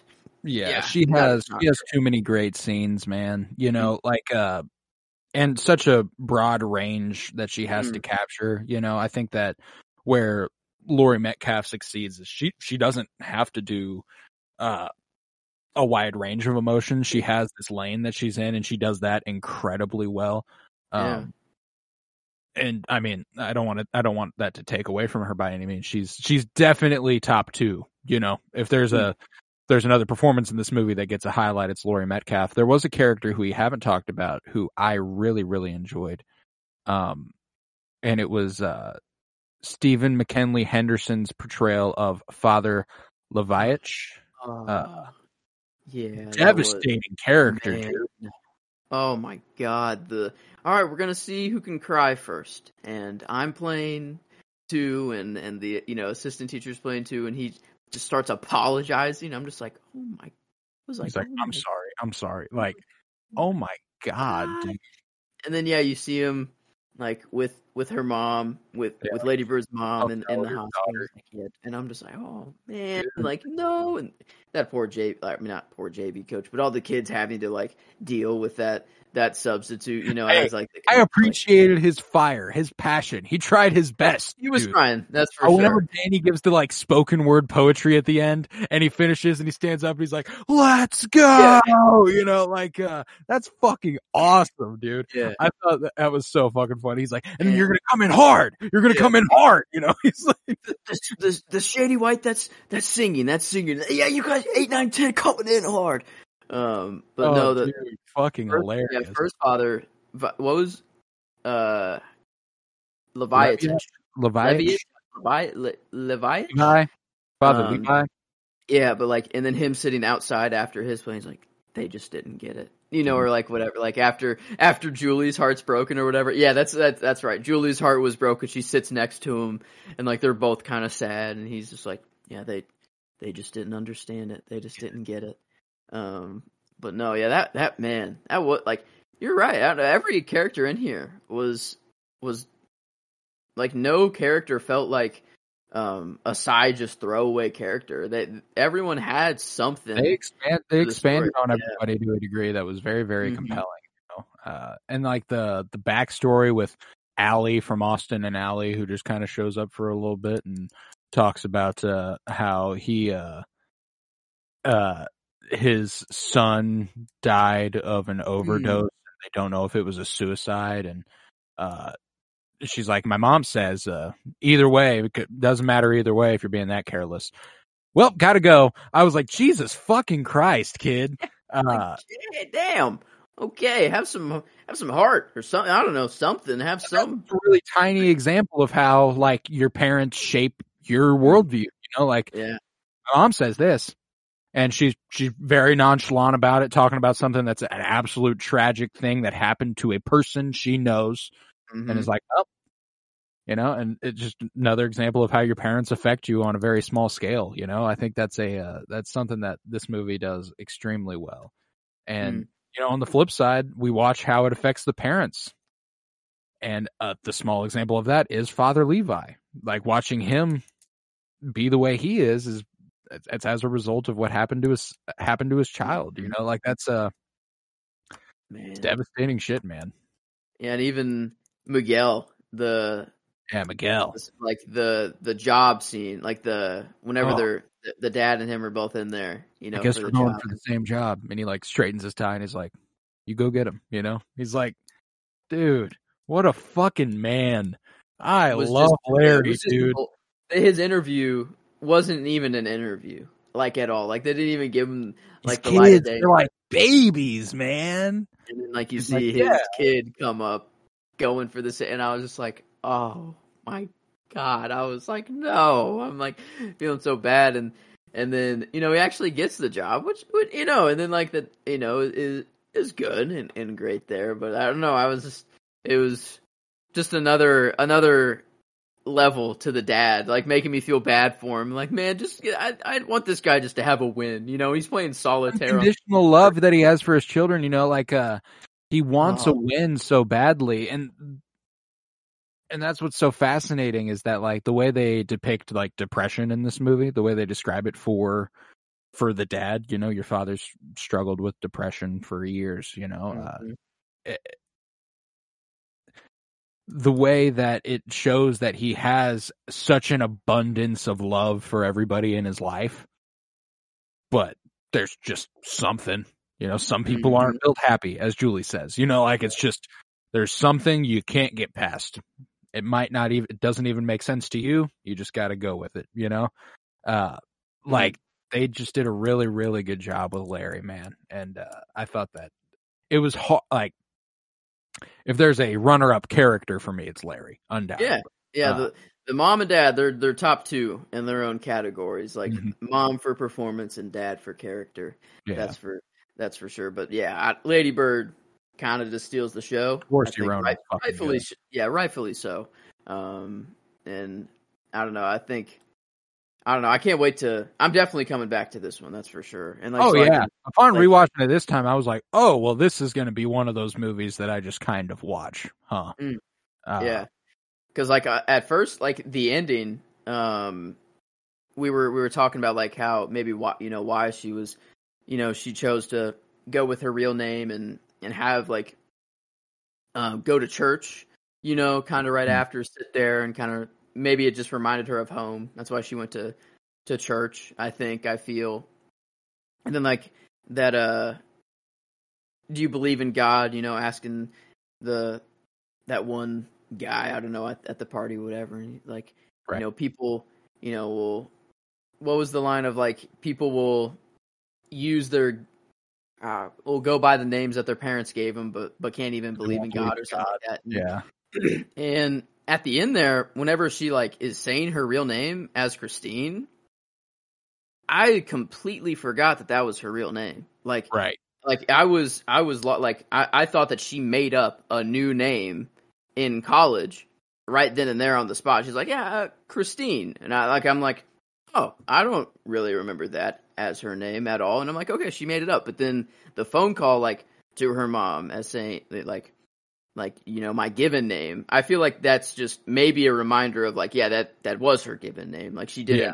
I don't know. I don't know if that's why they they threw that in there or not. Um, Well, but that's I what made me remember. Uh, there's there's an important little bit that I've been trying to kind of reconcile, which is why she decides to go with Christine in that moment. And we were debating, you know, like, uh, is it because she's decided she's going to grow up? Is it is it just another persona she's going to kind of put on? I pointed out earlier that she's kind of compromising with her mother a bit. You know, she's she's giving that to her. Oh. But there's this moment whenever she's talking to talking to the dude, and he's like, "Where are Mhm. you from?" She goes, "Sacramento," and he goes, "What?" She goes, "San Francisco." hmm She's she's just she's just creating an she's creating Christine. You know, like it's uh you know it's it's not exactly who she is. It's not an acceptance of who she is. It's the next evolution of Lady Bird and how she's going to go Hmm. about doing things in New York. Uh, but by taking that name, it's a one step forward for like one step forward in making her mom more happy, and one step forward in making her feel Mhm. about herself and her station. You know, maybe it's kind of how we're talking about how the mom like realized that like all the worries she had about sending her kid off to college were gone. Like they the finances all all the stuff was figured out. So there's no real reason to like have this hatred or like have this feeling anymore. Like it's there and there's there's nothing you can do about it. So like it's it's done. And maybe it's kind of like that on the other side. Like uh for ladybird she gets to college. She's there. She has everything she she wanted and, and fought for. And then now she doesn't feel like she has to like rebel anymore.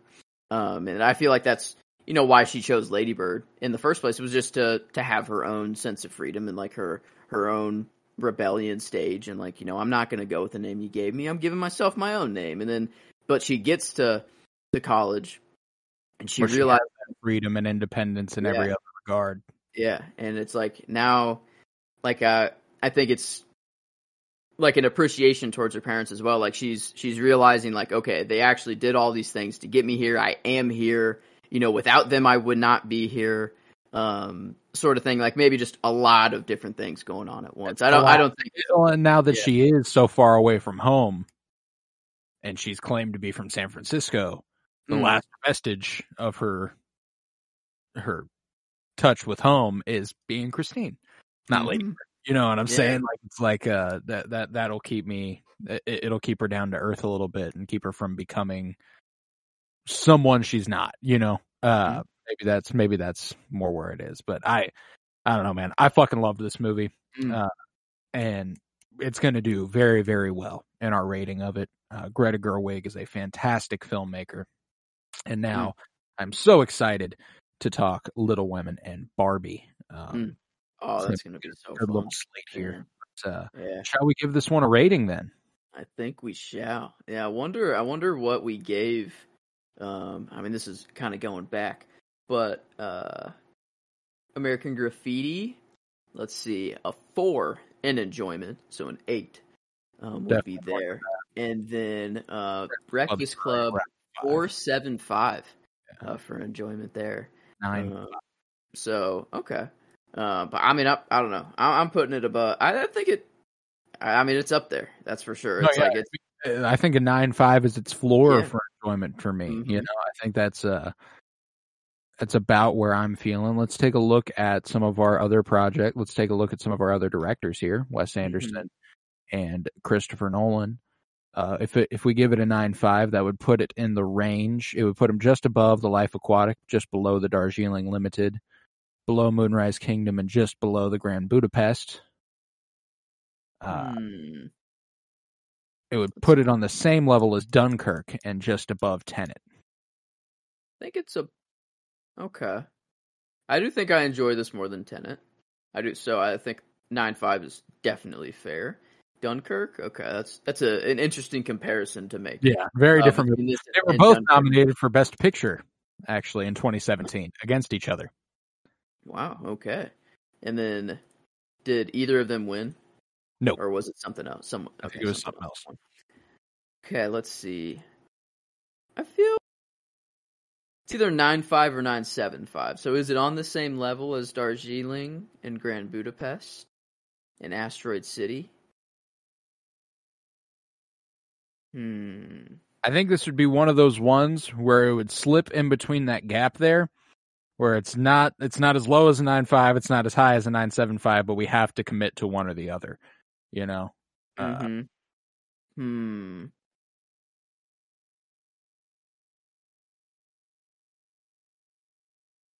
I think. Oh man.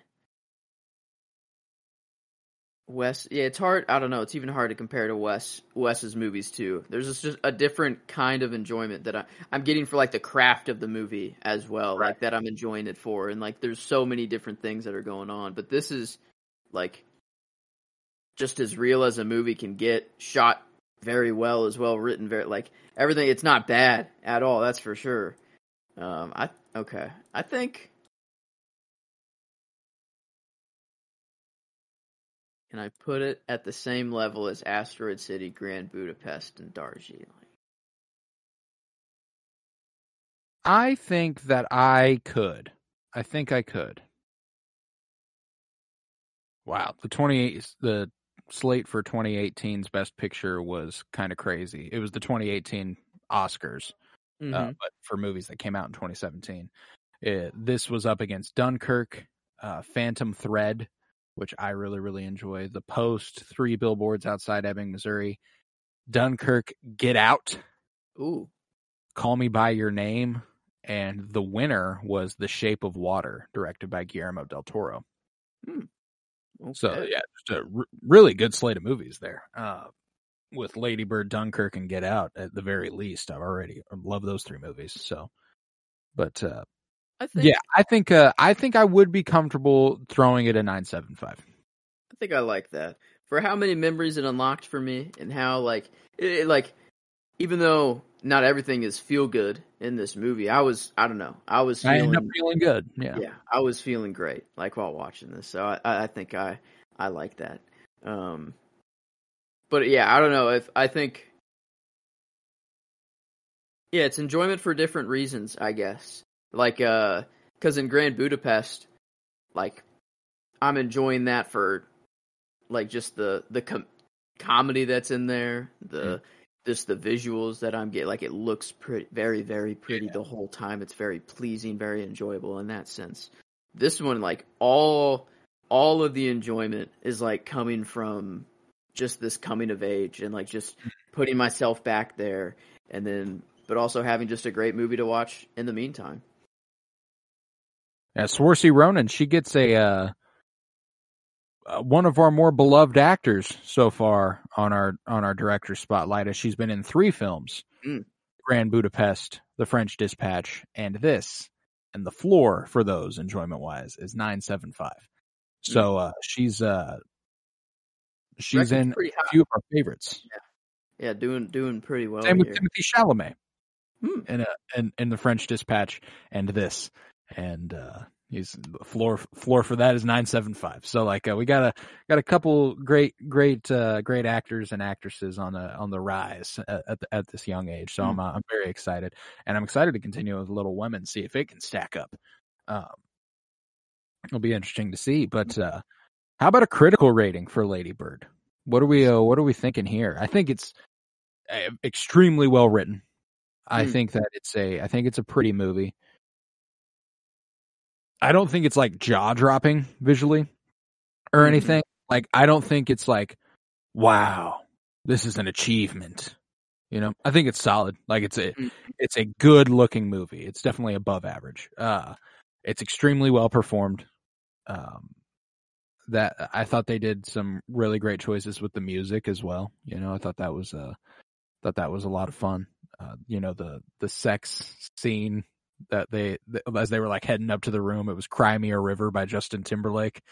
Uh, yeah, uh, uh, Timber Timbaland coming through, uh, coming through the speakers there. Uh, you know, that, that whole thing going on. And Tim, Cry Me a River. man, yeah, that's that's a 2002 song, huh? Is that yep? Is that it when is. it? Is that when it came out? Yes, it wow. is wow. They were Yeah, on point. would've With been- it. They were on point with it. Wow. Uh, okay. Man. Yeah, Yeah, Justified.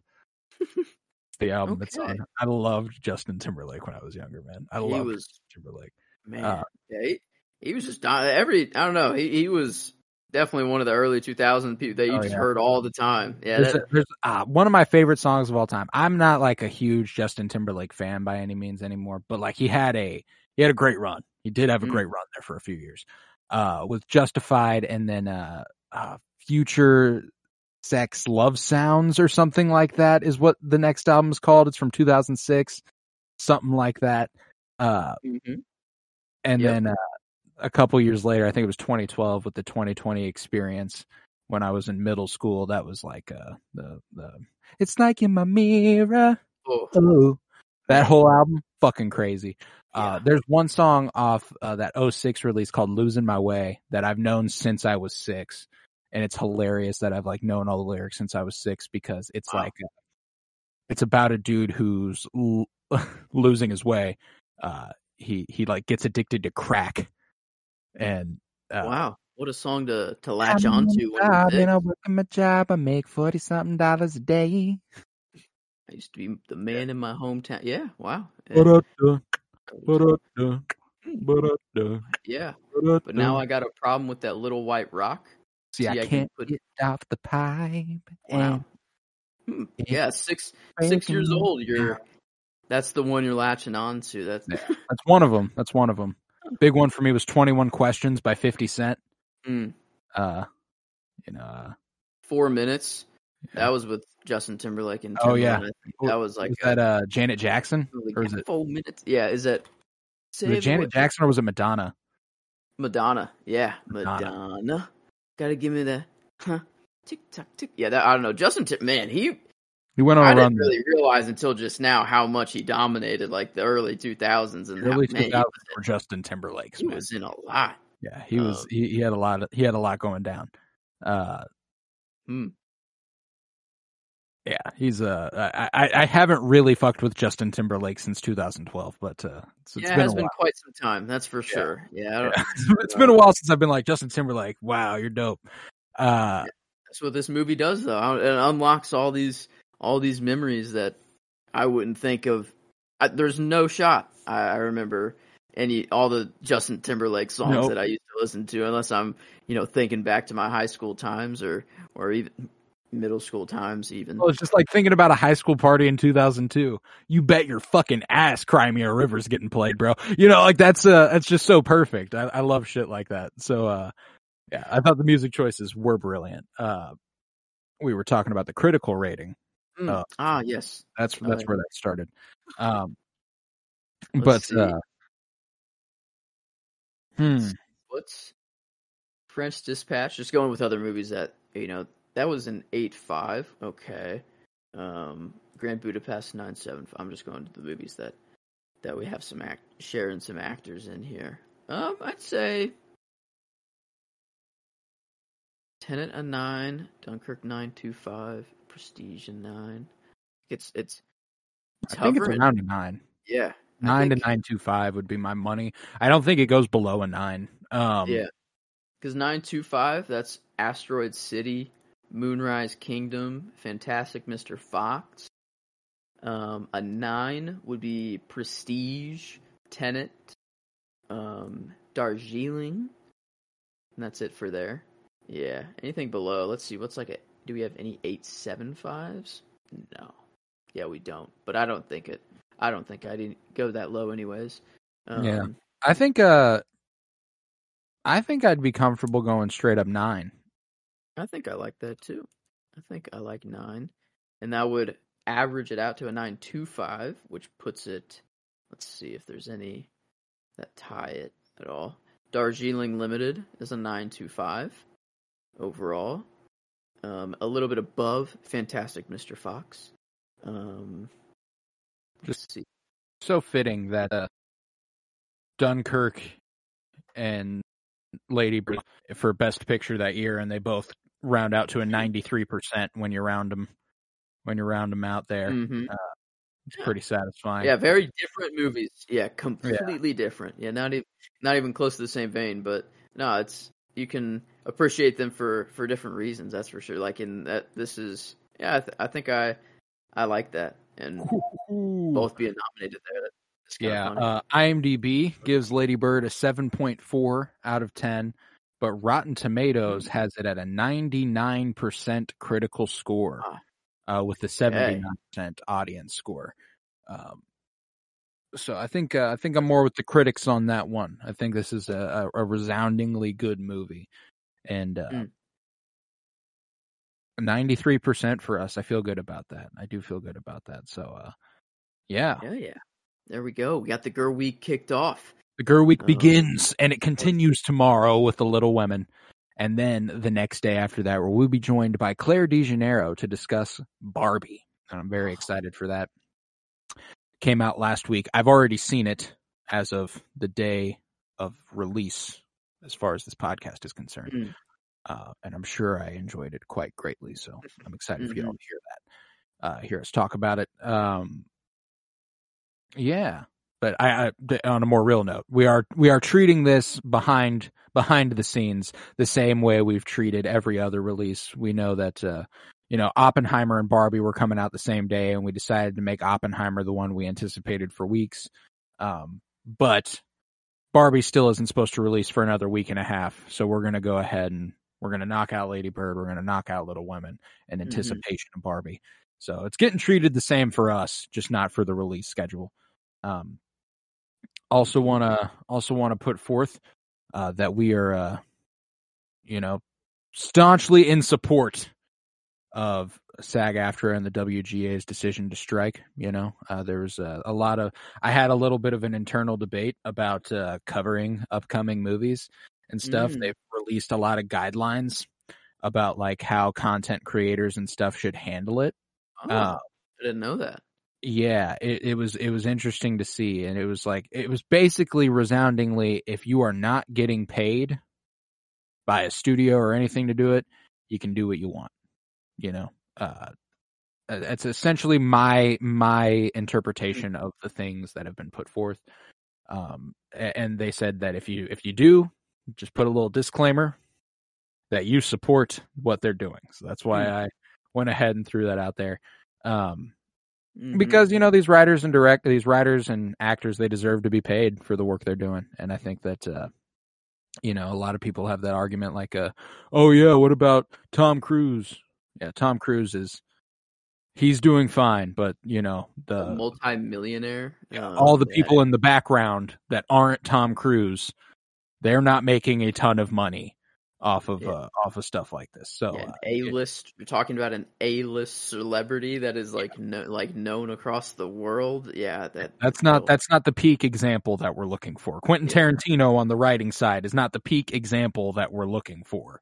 You know, that's uh, that's not. Uh, uh, Yeah, there there are a lot of working writers and actors who li- who do live paycheck to paycheck, who do not book big big roles. You know, uh, the guy who's playing Body Number Three on CSI Miami.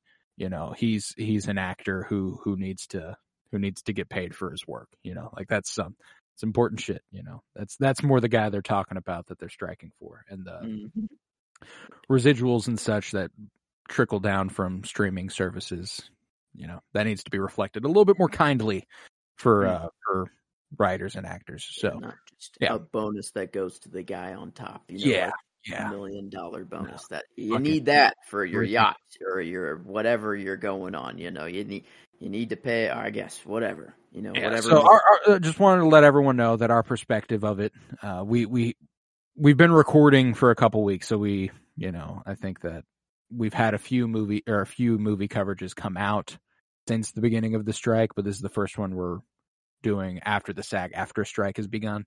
Mhm. So just want to let everyone know, even if it is a little late release wise. Yeah, we're we're 100% down with that. And uh you know, we don't have like a ton of listeners, which is why it's like, you know, they were talking about influencers specifically, but if we influence 15 of you, you know, that's uh that's influence regardless of how big it is. So regardless, just want to let y'all know that uh y'all should uh be considerate of of the workers and those those putting forth the stuff that you love so much because they work extremely hard. And uh yeah, we don't get paid for this, so we're gonna go ahead and talk Yeah. about whatever we want to talk about, uh, because it's just stuff that we want to talk about. But uh yeah, if any of uh you know you, you, any of the any of the big companies, Warner Brothers, Disney, if any of you want to approach me, give me a check. I'm gonna rip it up and burn it in your fucking face. Pay your workers, bro.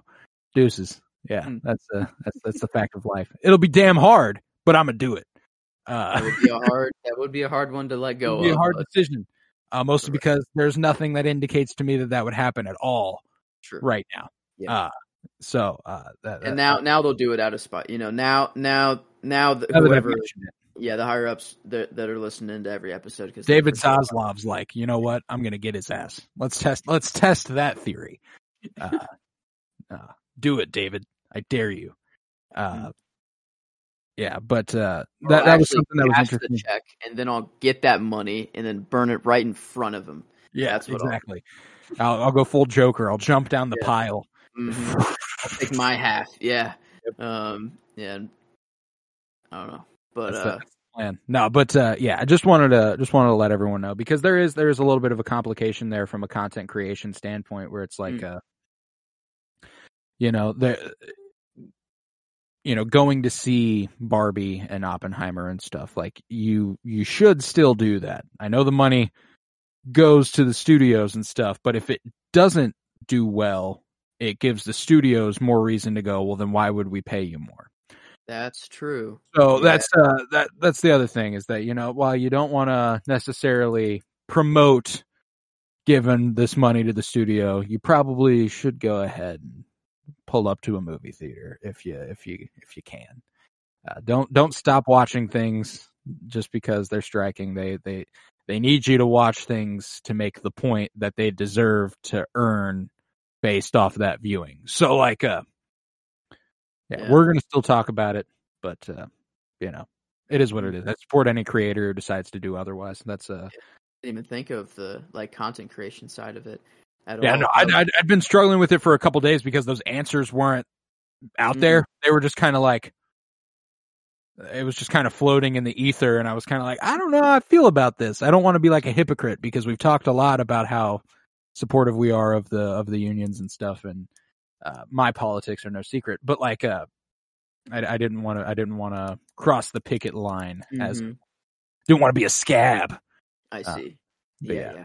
I think we're in the clear. Um, at Mhm. least I feel I feel good about it. You know, we aren't getting paid for this, so that's that's something for sure. So yeah, With it's for that- anticipation for the movie that we will go see as Exactly. well. Exactly. So, but yeah, Yeah. yeah. Okay.